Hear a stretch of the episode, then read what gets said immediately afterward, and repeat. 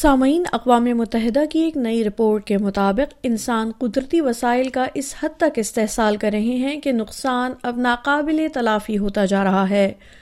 اقوام متحدہ کی یونیورسٹی کے تحقیق میں کہا گیا ہے کہ ہمیں دنیا کے وسائل کا بہتر انتظام کرنے کی ضرورت ہے تاکہ اس کے تباہ کن اثرات سے بچ سکیں مزید تفصیل سنیے اس آڈیو نیوز فیچر میں یونائیٹڈ نیشن کے یونیورسٹی کے پالیسی تجزیہ مرکز کے محققین کے مطابق یہ صرف موسمیاتی تبدیلی نہیں ہے جس کے بارے میں ہمیں فکر مند ہونا چاہیے نئی report interconnected disaster risk کہتی ہے کہ دنیا کے وسائل کی ہماری کمی ایک دوسرے سے جڑے ہوئے خطرات کی ایک زنجیر بنا رہی ہے جس سے بحالی ممکن نہیں ہے اس تحقیق میں خاص تشویش کے چھ شعبوں کو مرکز نگاہ بنایا گیا ہے جن میں گلوبل وارمنگ زمینی پانی یا آبی ذخائر کی فراہمی میں بڑے پیمانے پر نکاسی گلیشیئرز کا پگھلنا خلائی فضلے میں غیر معمولی اضافہ اور جانوروں اور زندگیوں کی اقسام اور ان کے ماحولیاتی نظام کا تیزی سے ختم ہونا شامل ہے محققین نے خبردار کیا ہے کہ نتیجہ ایک ایسے مقام کی طرف لے جا سکتا ہے جہاں طوفانوں سیلابوں اور آگ کے ساتھ ہمارا مستقبل ناقابل حل ہو جائے گا جبکہ پہلے ہی بہت سے مسائل کو ناقابل حل بنا دیا گیا ہے اور یہ آسٹریلیا میں ایک مسئلہ ہے جہاں دو ہزار تیس تک نصف ملین سے زیادہ پراپرٹیز کے ناقابل بیمہ ہونے کی پیش گوئی کی گئی ہے زیادہ تر سیلاب کی وجہ سے اقوام متحدہ کی یونیورسٹی کے محقق اور شریک مصنف کیتلن ایبرل کے مطابق حل تلاش کرنے کے لیے ہمیں یہ سمجھنے کی ضرورت ہے کہ ہم کتنا ایک دوسرے سے جڑے ہوئے ہیں What this means is to not think of humans and nature as separate entities, but really adopt a sort of coexistence with different natural processes. This would mean um, inviting more green spaces into our cities or allowing rivers to flow more naturally. Um, بنیادی خدشات میں سے ایک آبی ذخائر کی کمی ہے جسے بھرنے سے زیادہ تیزی سے نکالا جا رہا ہے اقوام متحدہ کے مطابق زمینی پانی دنیا کے چالیس فیصد زراعت کو سہارا دیتا ہے اور اس کا کہنا ہے کہ زیر زمین پانی کی نکاسی کا اثر پہلے ہی پڑ رہا ہے رپورٹ میں ہائی پلیئر ایکوف پر روشنی ڈالی گئی ہے جو کئی یو ایس ریاستوں کے تحت چلتا ہے جو اس وقت گندم اور سویا جیسی اربوں ڈالر مالیت کی فصلوں کو سپورٹ کرتا ہے اکیسویں صدی کے اختتام تک چالیس فیصد آبی ذخائر زراعت کو سپورٹ نہیں کریں گے جو بہت سے ممالک کی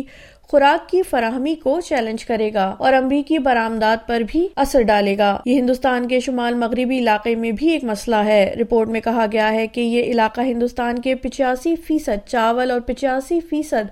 گندم کو سپورٹ کرتا ہے لیکن اڑتیس فیصد کنو کا زیادہ استعمال کیا جا رہا ہے جو دو ہزار پچیس تک زیر زمین پانی کو نازک سطح پر لے آئے گا محترمہ ایبرل نے وضاحت کی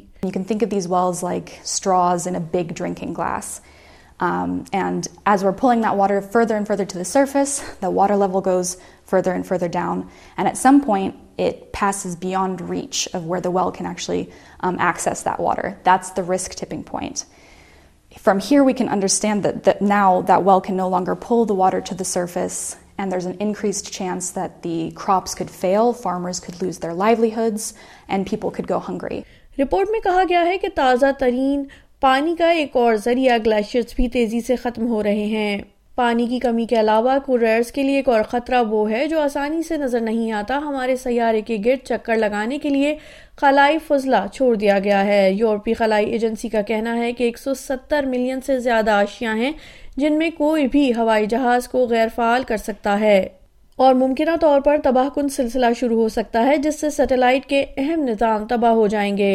اقوام متحدہ یونیورسٹی کے لیے بنائے گئے ایک متحرک گرافک کا یہ اقتباس بتاتا ہے کہ کس طرح خلائی ملبہ ان ٹپنگ پوائنٹس میں سے ایک بن گیا ہے take for instance our reliance on space infrastructure high above us thousands of satellites orbit the earth providing vital data for weather monitoring early warning systems and communications For decades, we have launched objects into space without managing the debris we create as a result. As we continue to pollute our orbit with satellites and debris, we will eventually reach a tipping point. One crash could set off a chain reaction of collisions that would continue until our space infrastructure is completely destroyed. Dr. Zinta Sepswari report کی مرکزی مصنفہ اور اقوام متحدہ کی university کی deputy director ہیں satellites to monitor glaciers. And this changes but needed ground water اور manage glaciers and this information is needed to better manage natural better plan for saving and also um, and connection in connection uh, species um, محترمہ کے مطابق جانوروں کی اقسام کا ناپید ہونا بھی ایک دوسرے سے جڑا ہوا ہے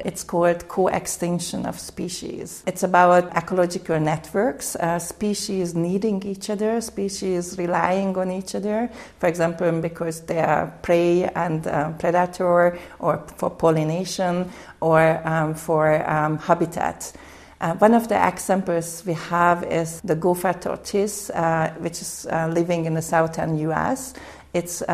dig um, burrows, um, which is used by more than 350 species for for for for different uh, uh, uh, reasons hiding, nesting, protection against heat and and the like. Um, so this uh, species is is vulnerable its habitat report میں کہا گیا ہے کہ بین الحکومتی قراردادیں اور حکمت عملی حل تلاش کرنے میں کلید کی حیثیت رکھتی ہیں نیوز فیچر اسام الغالب نے ایس بی ایس نیوز کے لیے تیار کیا جسے ایس بی ایس اردو کے لیے پیش کیا ہے وردہ وقار نے